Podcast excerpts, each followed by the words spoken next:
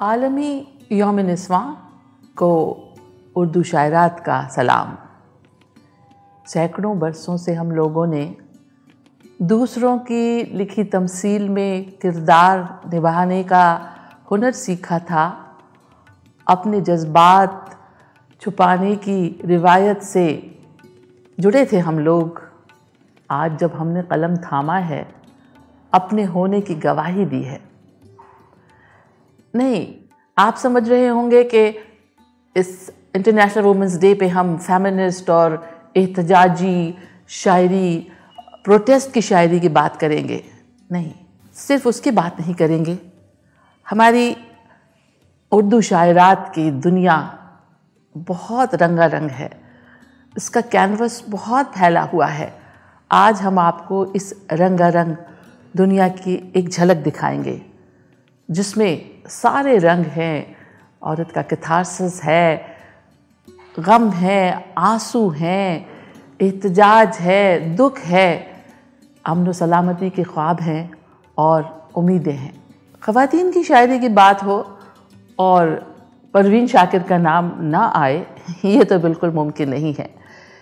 पहली बार उर्दू शायरी में रूमानी जज्बात को एक अल्हड़ लड़की के जज्बात को पूरी सदाकत से, पूरी सच्चाई से, जिस नर्म और लतीफ़ लहजे में परवीन शाकिर ने दिया कहा है उसमें शायरी की है, वो उन्हीं का हिस्सा है।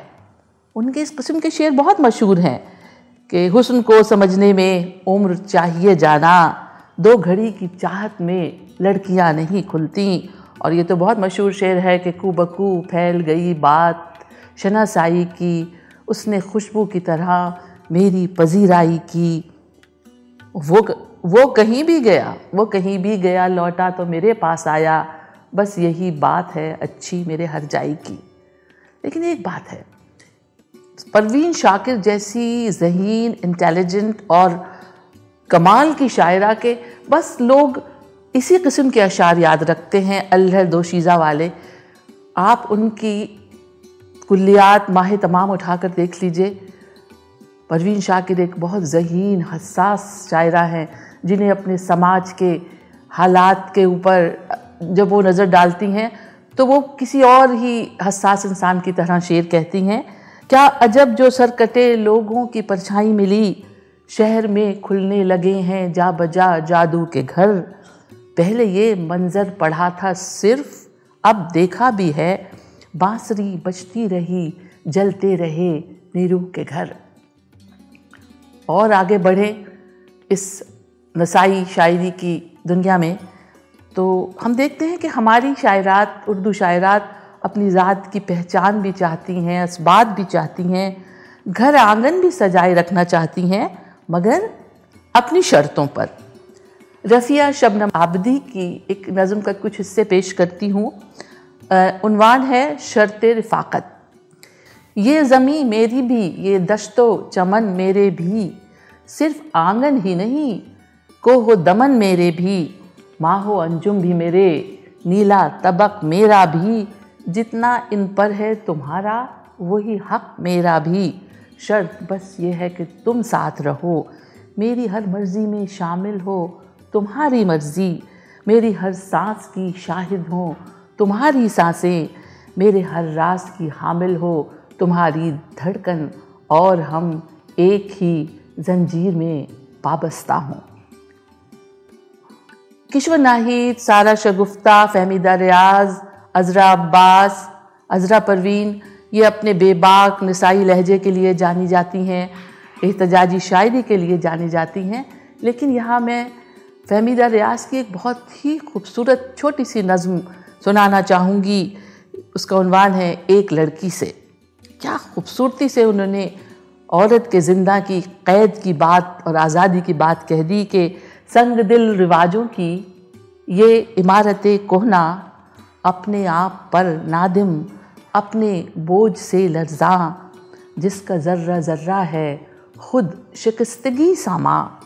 सब खमीदा दीवारें, सब झुकी हुई कड़ियाँ संग दिल रवाजों के खस्ता हाल ज़िंदा में, एक सदाए मस्ताना, एक रक से रिंदाना।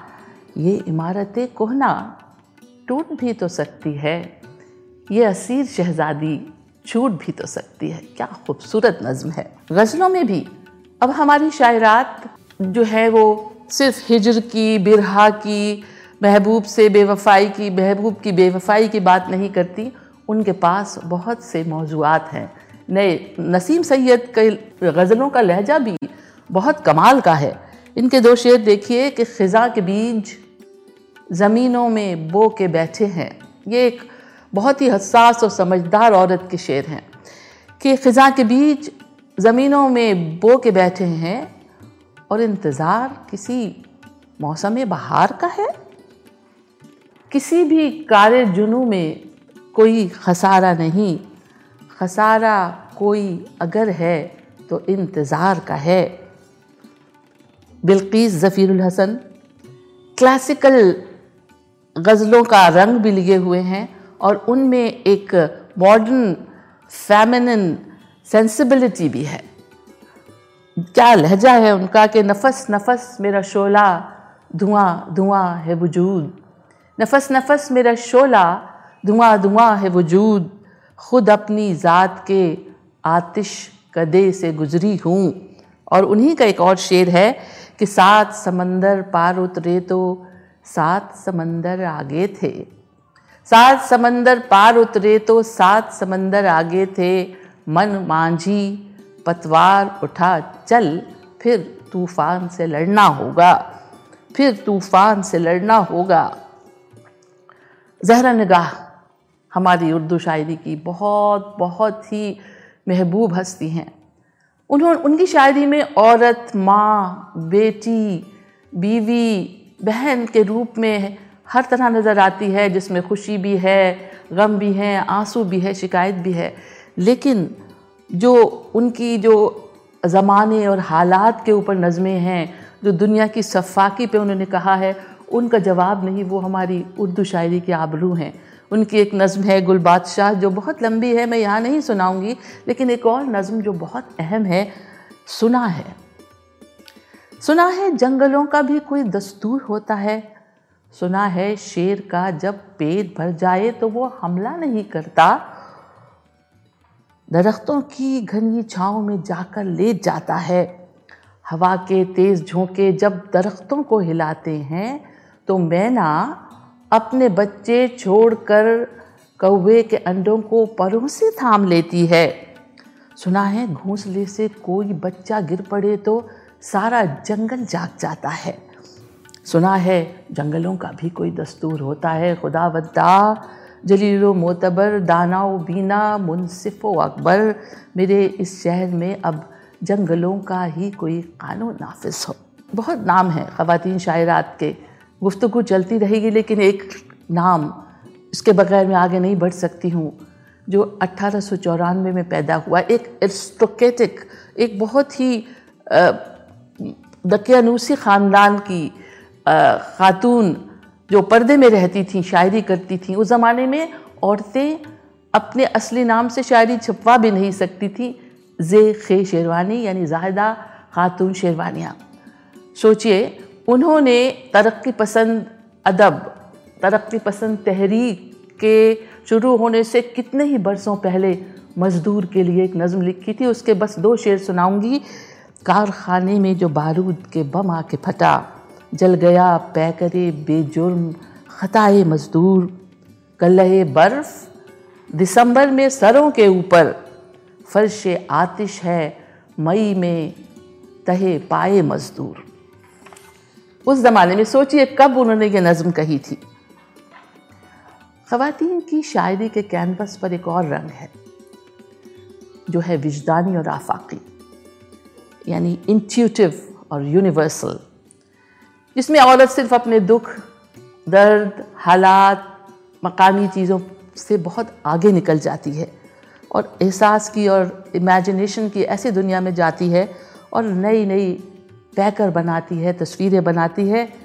इस रंग की नुमाइंदगी के लिए मैंने साजदा जैदी की एक नज़म का इंतखब किया है। उनवान है तख्लीक। आखिर में ये नज़म सुनिए। बहुत दिनों से उदास नज़रों की रह गुज़र थी। पड़ी थी सोनी उफक की राहें। नज़र उठाई तो दूर धुंधली फजाओं में रोशनी का एक दायरा सा देखा। लरस के ठहरा जो दिल तो तखील ने अपने शह पर हवा में खोले, कि जैसे परवास का सहीफ़ा खुले तो नीरे गगन के असरार जाग उठे, कि जैसे माहो नजूम की मुमलिकत का रास्ता कोई बता दे फ़ज़ा से पर्दा कोई उठा दे, कि जैसे एक बेकरार सहरा में मौजे रेगे रवा नकूशे नवी बना दे, कि जैसे तायर हवा की लहरों में जुम्बिशे पर से दास्ताने वजूद लिख दे कि जैसे तारीख शब के दामन में दस्ते कुदरत, चिराग दिल यक बयक जला दे।